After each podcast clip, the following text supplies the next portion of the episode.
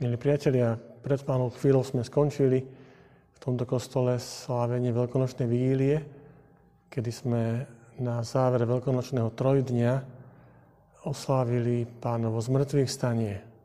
Veríme v Ježiša, ktorý tretieho dňa vstal z hrobu, vstal z mŕtvych. To je neuveriteľná zväzť, ktorá od Kristovho zmrtvých stania znepokojuje celý svet – je to taká dobrá správa, že sa zdá až neuveriteľná. Ako by vôbec nebola pravdivá, ale pán naozaj vstal z mŕtvych. Ženy sa vrátili od hrobu a zvestujú, že pán vstal z mŕtvych, že videli anielov, ktorí im zvestovali, že on žije, že hoci bol umúčený a umrel a bol pochovaný, on žije. Zvestovali to apoštolom, ale nikto im neveril. Peter a Ján utekali k hrobu, aby sa na vlastné oči presvedčili. Utekali k hrobu a videli prázdny hrob. Nevideli teda nič, iba prázdny hrob. A predsa Evangelium hovorí, videli a uverili. Je to neuveriteľná správa, neuveriteľná zväzť. Tak koná Boh. Všetko sa zdalo byť stratené. Ježiš mŕtvy, pochovaný. A predsa on vstal z hrobu. Boh ho vzkriesil z hrobu. Tak nejako koná Boh aj v našom živote. Možno práve vtedy, keď rezignujeme zo svojich našich biedných ľudských snažení, možno aj nejakých dôstojných a krásnych, ale iba ľudských, keď necháme konať Boha, vtedy sa Boh ukazuje ako Boh. K tomu je dlhá cesta. Aj Peter krátko pred vstupom do Jeruzalema hovoril Ježišovi, to sa ti nesmie stať.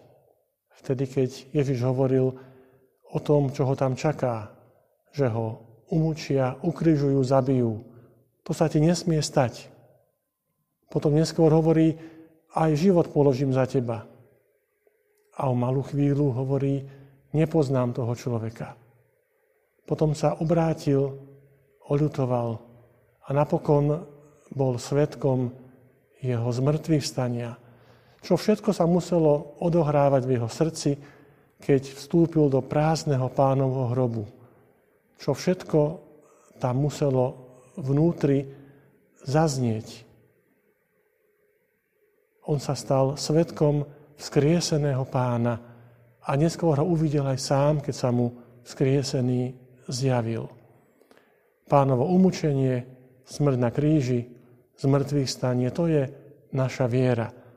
Sme kresťania a patríme Kristovi, pretože On za nás zomrel, zomrel za naše hriechy a vstal z hrobu, vstal z mŕtvych. To nevieme po ľudsky vysvetliť. Tu začína kresťanská viera.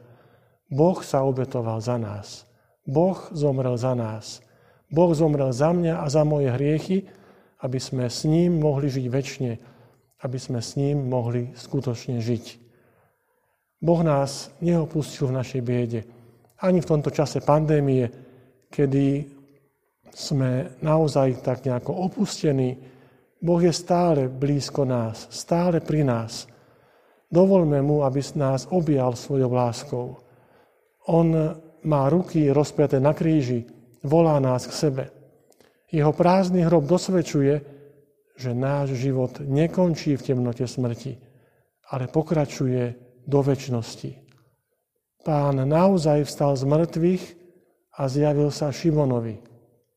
Pán naozaj vstal z mŕtvych a zjavuje sa nám aj v tomto svete, aj v túto hodinu dnes Pán vstal z mŕtvych.